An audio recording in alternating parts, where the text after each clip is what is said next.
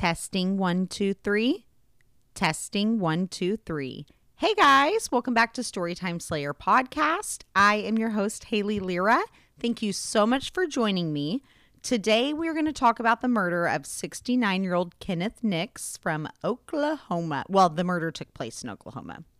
I'm going to refer to our victim as Ken and his eldest son as Kenneth. So, full transparency, Ken Nix was actually married to my Aunt Teresa and they had a son together, which is my cousin. I remember when Ken was killed because my mom and dad were like, oh my God, Ken was killed. Check the news. Since Ken's death and the trial, I heard a lot of stuff through the grapevine about him. And I wasn't going to talk about him on the podcast because I have a really weird dynamic with my family and I think it would probably annoy them. But I watched the Snapped Oxygen episode covering the case and it's extremely one-sided. So i just kind of want I, I just want to talk about it. I just want to talk about it. So let's just jump in.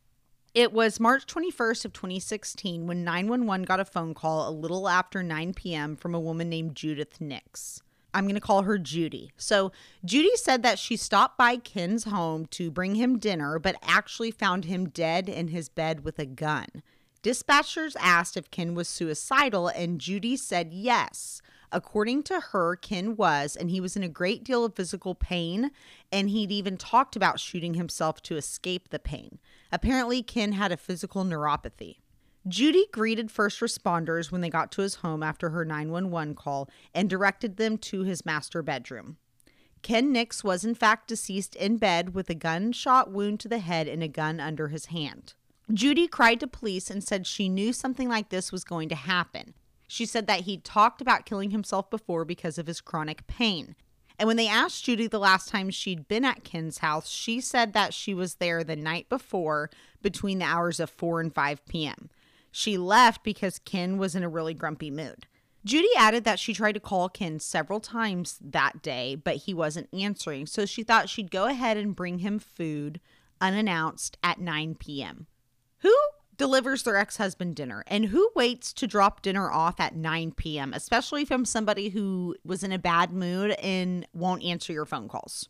Anyway, Judy said that when she didn't see Ken, she walked back to his bedroom and that is where she found him dead with the gun, and then she immediately called 911.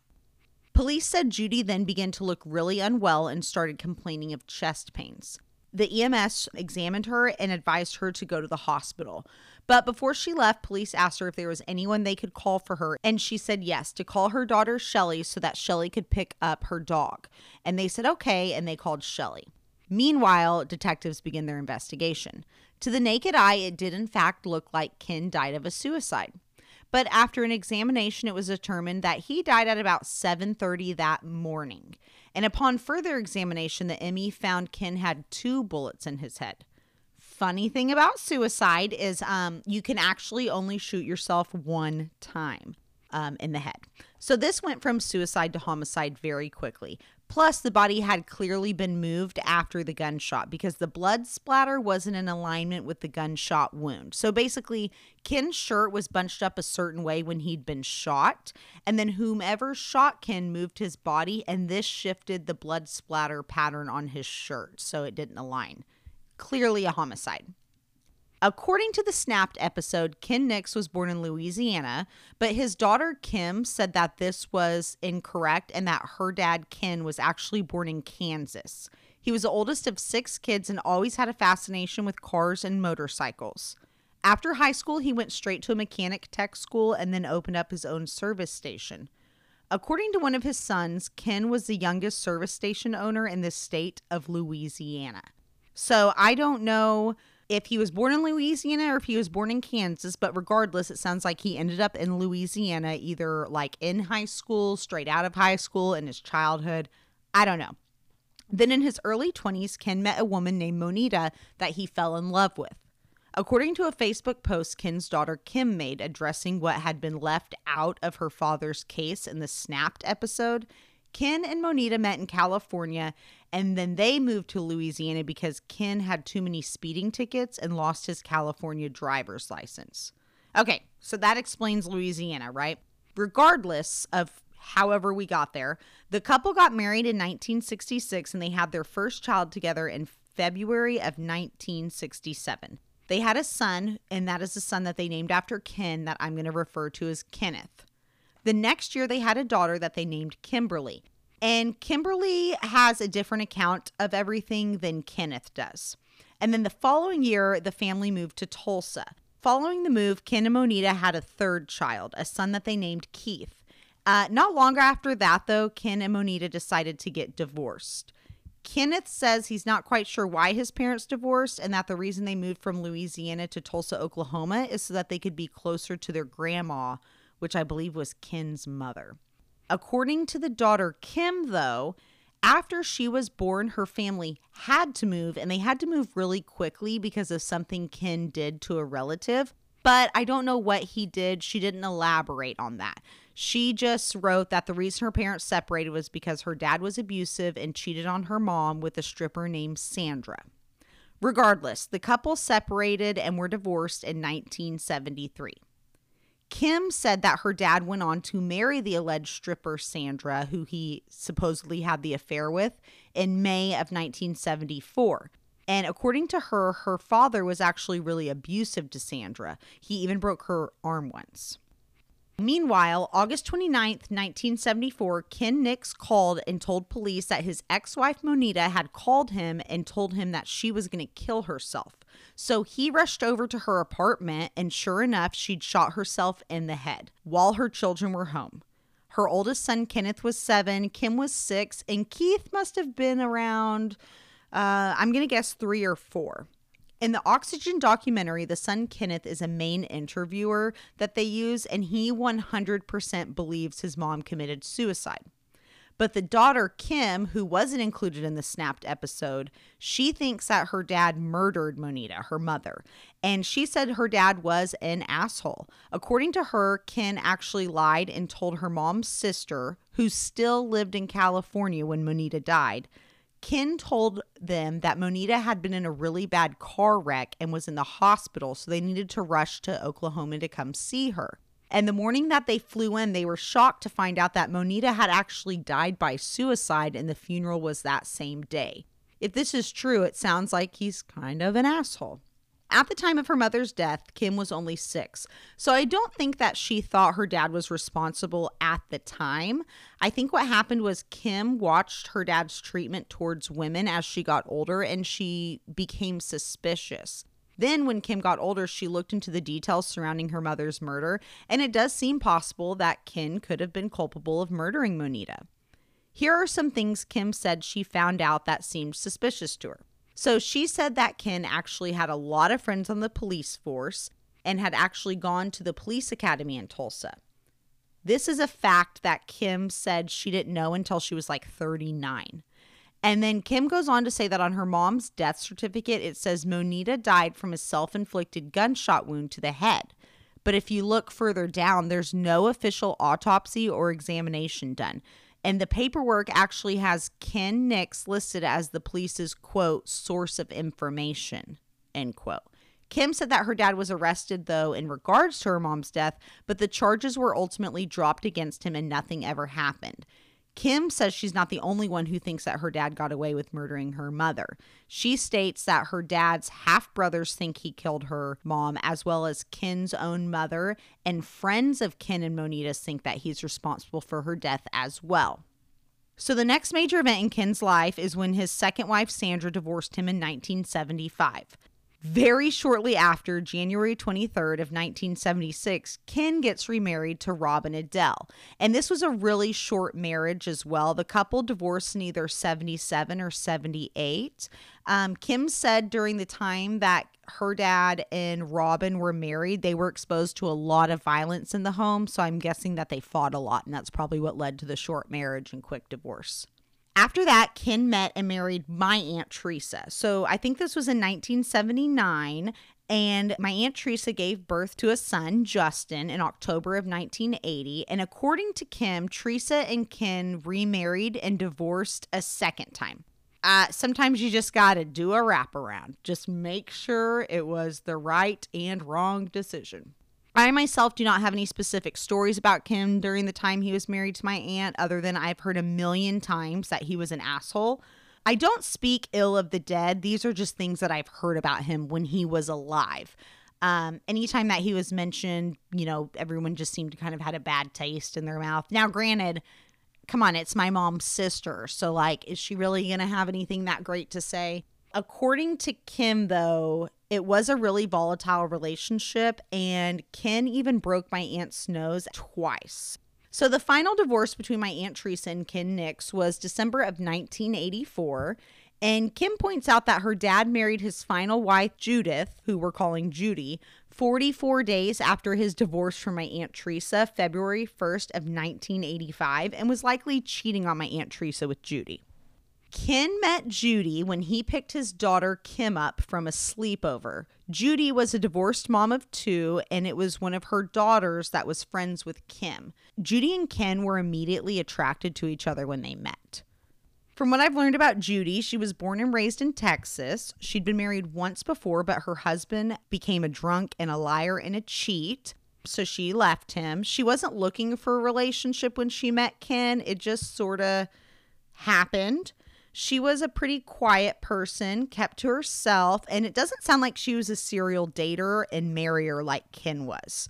However, Ken really liked Judy and he pulled out all the stops.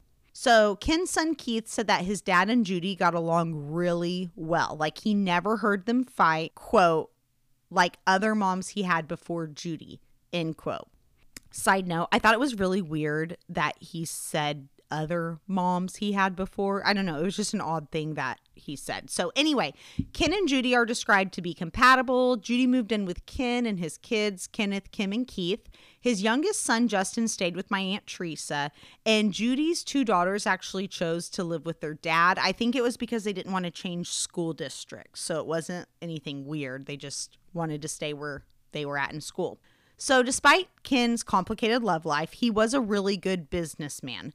In 1980, he'd opened up a diver business called Inland Divers, and it was a commercial diving business that could literally fetch like anything from under the water, from little things all the way down to like boulders, heavy things.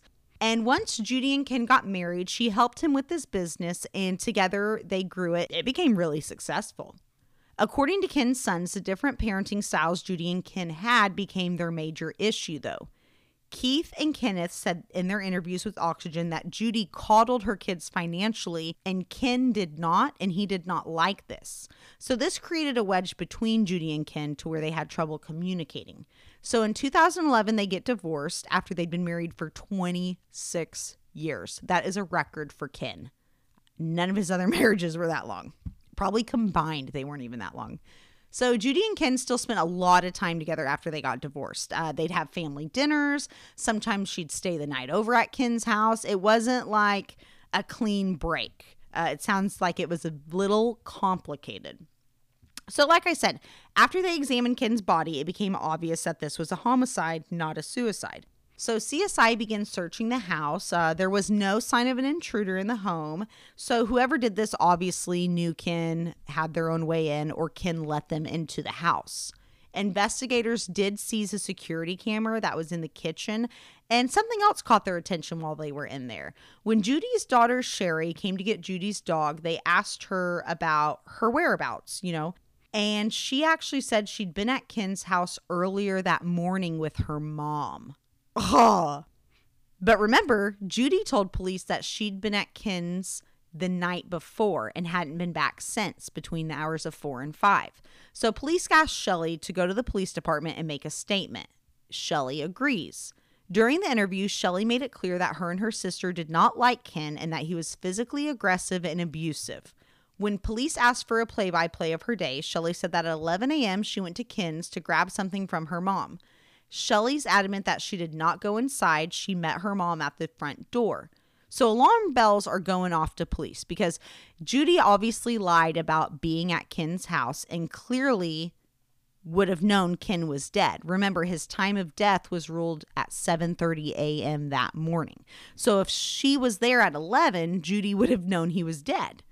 Police felt like maybe Shelly knew more than she admit, so they arrested her as an accessory to murder. The idea behind doing this was really just to put more pressure on Judy and Shelly to tell the truth. And then Judy's ex son in law, Todd, called the police station and he left a tip for police. Todd used to be married to Judy's daughter, Angela, and he said at noon that day, Ken died. His ex wife and Shelly came to see him and they told him that their mom shot Ken. And they were coming to him for help to come up with a plan for how they could help their mom get away with murder. Todd told the women that they should turn her in instead of covering it up. This made Angela and Shelly mad, so they just left. And Todd called and told police what happened. Next, police checked the security camera that they had found over in the kitchen at Ken's house, but they were unable to recover any footage, which was kind of weird. So, when Shelly was arrested, Judy was still in the hospital because remember, she told paramedics and everyone that she had chest pains. And while she was at the hospital, Judy asked to speak to police. Judy told the police that Ken was abusive, verbally, emotionally, and physically. Judy said in the argument that her and Ken had was because Ken kept saying Judy owed him money. And the money that Judy owed him was actually money Ken had spent on her children over the years. So, according to Judy, Ken wanted close to $20,000 from her. Judy says the morning of the murder, Ken confronted her at gunpoint and said if she didn't pay him, he would kill her and hide her body. Judy said that she lunged for the gun and the two began to struggle for it. The gun went off two times during the struggle, and that is how Ken was shot accidentally. But you guys, here's the deal the forensics do not match with that story. There was no struggle when Ken was shot. The forensics actually aligned with the theory that Ken was dead asleep when he was shot. So, next, police bring in Angela for questioning, and Angela says she knows nothing about Ken's murder. Angela admitted that she was at the house, but she says that she didn't go into the bedroom and she didn't help do anything. So police lie and say that they actually have footage of her on the security camera. Angela tensed up, shut down, and asked for a lawyer, which sucked for investigators because they didn't actually have any surveillance footage. Next, police did a deep dive into the relationship between Judy and Ken since Judy claimed Ken was abusive. During the investigation, they found in the last few years of their marriage, several domestic 911 calls were made from both Ken and Judy. However, nobody ever pressed charges or were arrested. But luckily, police got what they needed when they checked Judy, Angela, and Shelly's phone records. In the weeks and days leading up to the murder, Judy would text her daughters how much she hated Ken. Then around March 15th, Judy and Angela texted about getting a gun. This is less than a week before the murder, you guys. Police asked Ken's sons about their parents' relationship and issues over money, and they spilled the tea. Kenneth and Keith had no problem saying what they thought. The boys flat out said Judy stole from Ken. She stole money from their dad to give to her kids, and they said that Judy also stole Ken's pain medication. And that was why he had a security camera in the kitchen. That way he could catch her when she was getting into the medicine cabinet to steal his pain pills. So then police look into Judy's financial situation, and it was apparent Judy was broke as a joke following the divorce, which is why she literally went to Ken's house and stole from him. She would steal money and pills, apparently. So, how would it benefit Judy if Ken died? Well, Judy still had survivorship benefits on Ken's house. So some think that she killed Ken so that she could have his house, sell it, and pay off her debt, and then just kind of like, you know, go on with her life. They did charge Judy with first degree murder, and she went to trial March of 2017. Judith's defense was battered women's defense. She was an abused woman who was held up at gunpoint and shot Ken in a struggle for the gun. The jury deliberated for two hours before finding her guilty and sentencing her to life in prison. Ken's son Kenneth says in an interview that his dad was a really good guy who raised three wonderful adults. I find it really strange that the siblings that were used in the oxygen interviews, they only mention Ken's three children. They don't mention my cousin at all. I, I don't know why, but I just think it's kind of weird. So, however, Ken's daughter Kimberly is adamant that her father is in fact an asshole, and she says he was, quote, a narcissist who was controlling and abusive, end quote. However, she does agree Judy should be held responsible for her actions, but so should Shelly. Kim also said that the documentary left out Ken having an affair with his son Justin's wife, Sasha. And she said that Sasha was having sex with Ken in exchange for his prescription pain medication. Wow. Wow. What a wild ride. This story is so crazy to me. So, according to Ken's sons, Kenneth and Keith, on the Snapped episode, their dad was a saint. Kimberly, though, maintains that her father, Ken, was no saint. And she said he was a, quote, narcissist that was controlling and abusive, end quote. And she said he even threatened to kill her and hide her body. He was a threatening and intimidating person, and she plans to write a book. I don't know if it's going to be about her life and the circumstances involving her mother and father, but I'm assuming it's going to be up that alley, right? Um, I hope she does write this book, and I cannot wait to read it if she does. Um, I wanted to talk about this case because I just don't think Snapped presented the uh, full story. The bottom line is, many people genuinely believe that Ken was an abusive spouse and didn't want Judy's actions to diminish the actual abuse that Ken inflicted on people, including Judy. However, even if that is the case, Judy had no grounds to shoot him while he was sleeping. Had she actually shot him in self defense, um, this would be a totally different story and people would care about that angle, right? But uh, Judy didn't even live with him anymore. And her and her daughters came up with a plan to murder him for financial gain. So maybe she thought he owed it to her after everything they'd been through. I don't know. I do find it kind of ironic, though, that Ken is believed to have murdered his first wife in a staged suicide, and yet that is how he was ultimately murdered. I could have asked people close to me more questions, um, but I didn't want to pry. And like I said, my family tree is very complicated, way more complicated than this. So, all right, I hope you enjoyed it. Um, I hope you found it as interesting as I did to know that Snapped only put out half of the story, right? Like one person's version. So, uh, anyway, thanks so much for tuning in, and I will talk to you next week. Bye.